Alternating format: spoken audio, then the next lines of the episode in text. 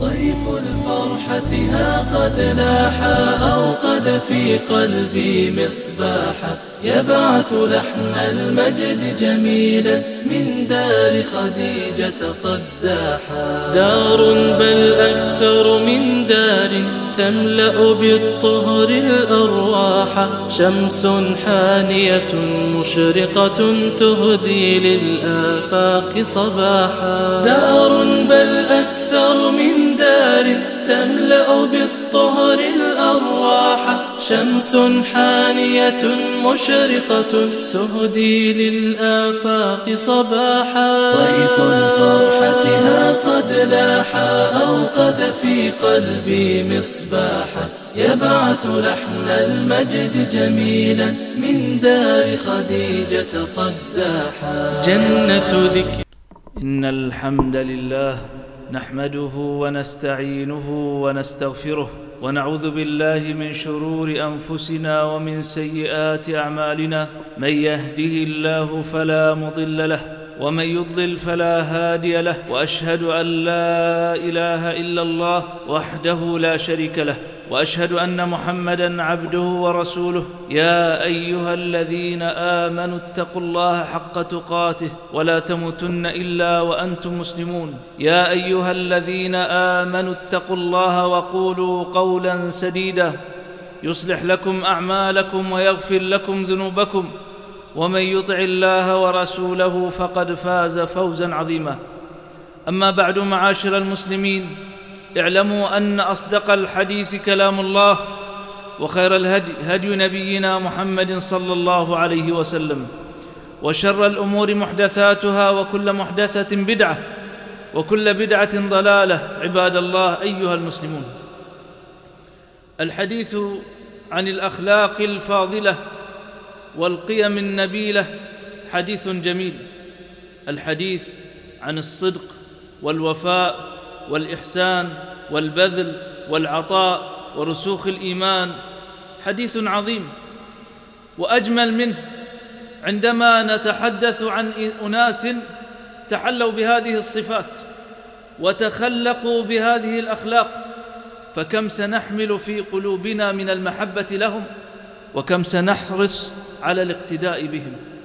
وإن خير جيل جيل الأسوة وجيل القدوة ذلك الجيل الذي صحب النبي صلى الله عليه وسلم جيل الصحابة الكرام الذين بذلوا الغالي والنفيس لنصرة الدين في زمن عم فيه الجهل والظلام والانحراف عن أمر الله عز وجل.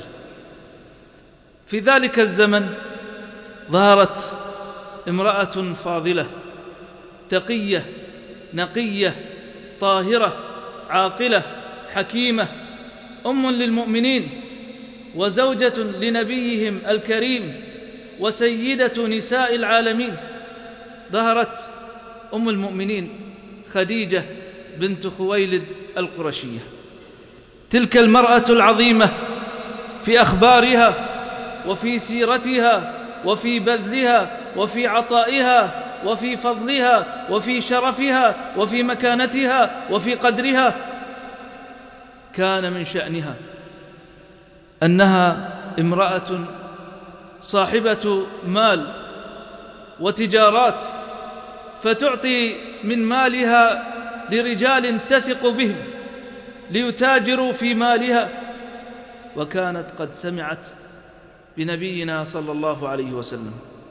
سمعت بفتى من من قريش اسمه محمد يعرفه الناس بالصدق ويصفونه بالأمانة فحرصت أن يكون ذلك الشاب الذي عمره الآن خمسة وعشرين سنة ليتاجر في مالها فتأتي به لتذهب بالمال إلى الشام وكانت أول رحلة للنبي صلى الله عليه وسلم يكون هو القائد في في التجارة. ومع النبي ميسرة غلام لها. يذهب النبي صلى الله عليه وسلم في تلك التجارة ويرجع بربح وفير ومال كثير. وأفضل من هذا الربح وخير من هذا المال يرجع النبي صلى الله عليه وسلم بأخبار حسنة وبصفات نبيلة يحكيها ميسرة لخديجة أم المؤمنين. فترغب تلك المرأة على أن يكون هذا الرجل الكريم الأمين الصادق زوجا لها. فيتحقق الزواج وتبتدئ الأسرة في التكون وعمرها أربعون سنة وعمر النبي صلى الله عليه وسلم خمسة وعشرين سنة. وإذا نظرنا إلى حال هذه المرأة إلى بذلها وعطائها ونصرتها فكانت خير امرأة لخير رجل. وقد أحبها النبي صلى الله عليه وسلم ورزق منها بالأبناء فمنها رزق النبي صلى الله عليه وسلم بزينب وأم كلثوم ورقية والقاسم وعبد الله وكان النبي صلى الله عليه وسلم في ذلك الأثناء في تلك الأيام يذهب إلى غار حراء ليتعبد الله عز وجل الأيام وهي تجهز له الزاد الذي يذهب به النبي صلى الله عليه وسلم في تلك الأيام ذوات العدد. وفي مرة يأذن الله عز وجل بنزول الوحي وبابتعاث النبي صلى الله عليه وسلم للبشرية فينزل جبريل فيعود النبي صلى الله عليه وسلم من الغار إلى حضنه إلى مأوى قلبه إلى سكون فؤاده إلى أم المؤمنين عائشة فيقول لها زملوني زملوني. ويقص النبي صلى الله عليه وسلم لها الخبر ويقول لها إن إني خشيت على نفسي. فماذا تقول هذه المرأة؟ قالت كلا والله لا يخزيك الله أبدا تعرف من صفاته وتعرف من أخلاقه وتعرف من نبل أفعاله. كلا والله لا يخزيك الله أبدا. إنك لتصل الرحم وتكسب. وتحمل الكل وتكسب المعدوم. وتقري الضيف وتعين على نوائب الحق. دخلت هذه الكلمات فكانت من أسباب سكينة النبي صلى الله عليه وسلم وطمأنينة قلبه وراحته. وذهبت به إلى ورق بن نوفل ثم جاء الأمر بالوحي والدعوة فكانت هذه المرأة خديجة أول من أسلمت من الخلق. فكانت نصف الإسلام لا سواها إلا النبي صلى الله عليه وسلم كما ذكر أهل العلم. وظلت مع النبي صلى الله عليه وسلم بعد البعثة صابرة محتسبة منفقة مواسية حتى أن رقية ابنتها تهاجر إلى الحبشة. وحتى أن أنها تشارك في الحصار الذي ضرب على النبي صلى الله عليه وسلم وعلى قومه في الشعب ثلاث سنوات وتصبر معهم في الجوع و وفي ذلك الحصار. ثم بعد ذلك الحصار تخرج بسنوات بفترة وجيزة إلا ويتقبله الله يتقبلها الله عز وجل. وتموت فيحزن النبي صلى الله عليه وسلم حزنا شديدا. لم يتزوج النبي صلى الله عليه وسلم عليها. امرأة بهذه الأفضال والكرائم والأفعال استحقت الثناء والمدح. فقد قال علي بن أبي طالب رضي الله عنه في الكوفة سمعت رسول الله صلى الله عليه وسلم يقول خير نسائها مريم بنت عمران وخير نسائها خديجة بنت خويلد فهي من خير النساء. وقال صلى الله عليه وسلم كما عند الحاكم سيدات نساء أهل الجنة أربع. سيدات نساء أهل الجنة أربع. من هن؟ مريم. مريم بنت عمران. وفاطمة بنت محمد صلى الله عليه وسلم وخديجة وآسية امرأة فرعون. وقال النبي صلى الله عليه وسلم أتاني جبريل. أتى, أتى جبريل النبي صلى الله عليه وسلم فقال يا رسول الله إن خديجة تأتيك معها إناء فيه إدام أو طعام أو شراب. جبريل يقول للنبي صلى الله عليه وسلم مبشرا أم المؤمنين خديجة. ثم قال فإذا هي أتتك فاقرأ عليها السلام من ربها ومني وبشرها ببيت في الجنة من قصب لا صخب فيه ولا نصب والقصب هو اللؤلؤ المجوف. تبشر في الجنة وبالجنة وهي في الدنيا. ولا يزال النبي صلى الله عليه وسلم يذكرها في كل مناسبة وفي كل محفل. حتى أم أن أم المؤمنين خديجة تقول بعد وفاة بعد وفاة خديجة تقول أم المؤمنين عائشة عن أم المؤمنين خديجة ما غرت على امرأة ما غرت على خديجة. ما غرت على امرأة ما غرت على خديجة. لما كنت أسمع أسمعه يذكرها. كان النبي صلى الله عليه وسلم يذكرها فتغير عائشة من خديجة.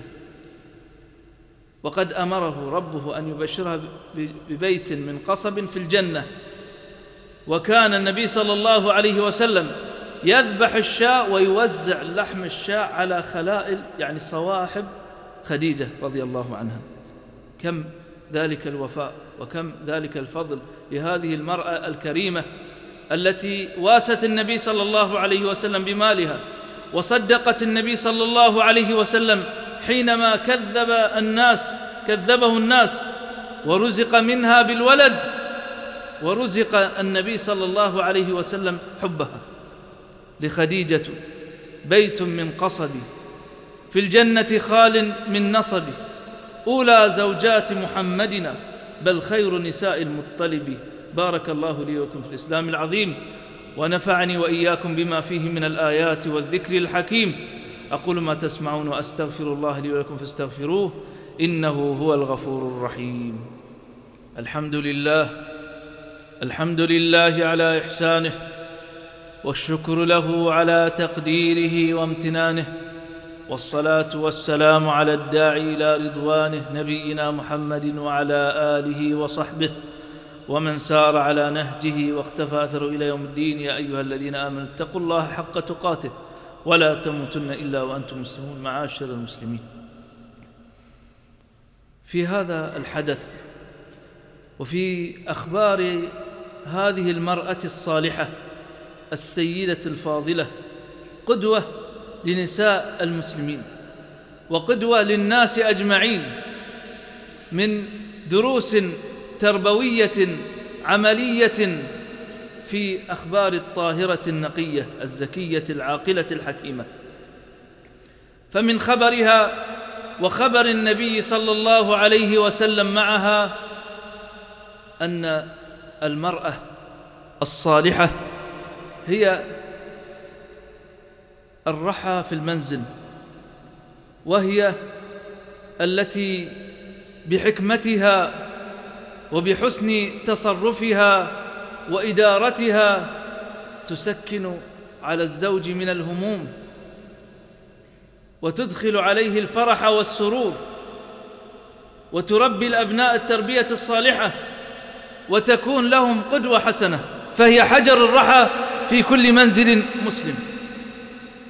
في هذه الأخبار وفي هذا الحدث وهذا الخطاب يوجه إلى النساء ويوجه إلينا لنوصل ذلك إلى بناتنا وإلى زوجاتنا ليعرفوا قدرهن ومنزلتهن ومكانتهن. فإن المرأة التي تعرف كيف تتصرف عند وقوع الأزمات والملمات والمشاكل فهي لا تكبر ولا تضخم وإنما تهون وتخفف من الأحزان. كلمات تقولها أم المؤمنين عائشة تدخل الفرح والطمأنينة. خديجة تدخل الفرح والطمأنينة في قلب نبينا صلى الله عليه وسلم. في هذه الأحداث أن الذي يبقى للإنسان في الدنيا وبعد وفاته أجره على عمله الصالح في الآخرة والذكر الحسن بين الناس. فقدم الخير وأحسن إلى الخلق. اشفع شفاعة حسنة وقل كلمة طيبة وابذل المعروف وأحسن إلى الناس واعف عن من ظلم. افعل الخير بكل صوره وبجميع ما تستطيع ولا تترك فرصة من الفرص. ولا مناسبة من المناسبات وأنت تستطيع الخير إلا ابذله لتحصل على الأجر في الآخرة ولتذكر ويترحم عليك في هذه الدنيا فإن أم المؤمنين خديجة كان النبي صلى الله عليه وسلم دائم الذكر لها. في هذه الأحداث صور بل أعظم صورة من صور الوفاء. بين الزوجين. بل بين كل اثنين كان أحدهما أحسن إلى الآخر. فإن النبي صلى الله عليه وسلم لم ينسى خديجة ولم يستأنف ولم يستكبر عن ذكرها بعد وفاتها بل بعد سنوات وهو يترحم عليها ويوزع اللحم على خلائلها وصديقاتها. أعظم صورة من صور الوفاء والبذل والكرم. في هذه القصة من الدروس والعبر أن الرجل ولي الأمر والمرأة الصالحة هي من تقبل وتبحث والرجل ولي الأمر هو من يبحث لابنته ذلك الرجل الصالح. إذا كانت المرأة صالحة فتقبل بالرجل الصالح وتريد الرجل الصالح صاحب الأخلاق وصاحب القيم فبها تقوم الأسر وبها تستقر وبها تطمئن. ولي الأمر هو من يسأل ويبحث لابنته ويحرص على صاحب الخلق والدين. فكذلك خديجة بحثت عن النبي صلى الله عليه وسلم. ورضيت به زوجا فأعلى الله عز وجل من ذكرها ورفع من قدرها.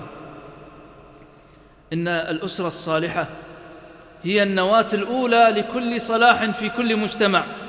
فإذا صلحت الأسر صلحت المجتمعات فيحرص كل واحد منا على إصلاح أهله وزوجته بالقيام بأمر الله عز وجل وبالقيام بشرعه. وبالبذل للدين ونشره بين الناس. نسأل الله عز وجل أن يرحم ويغفر ويعلي ويرضى عن أم المؤمنين خديجة رضي الله عنها وأن يرضى عنها وأن يجازيها عن الإسلام خير الجزاء وخير ما قدمت لهذه الأمة ولنبي هذه الأمة محمد صلى الله عليه وسلم. وأن يجعل أسرنا أسرا ساكنة مستقرة مطمئنة بالإيمان قائمة بشريعة الرحمن. إنه ولي ذلك والقادر عليه عباد الله. صلوا وسلموا على من أمركم سبحانه بالصلاة عليه. إذ قال الله في كتابه إن الله وملائكته يصلون على النبي. يا أيها الذين آمنوا صلوا عليه وسلموا تسليما. اللهم صل على محمد وآل محمد. كما صليت على إبراهيم وآل إبراهيم وبارك على محمد وآل محمد كما باركت على إبراهيم وآل إبراهيم في العالمين إنك حميد مجيد.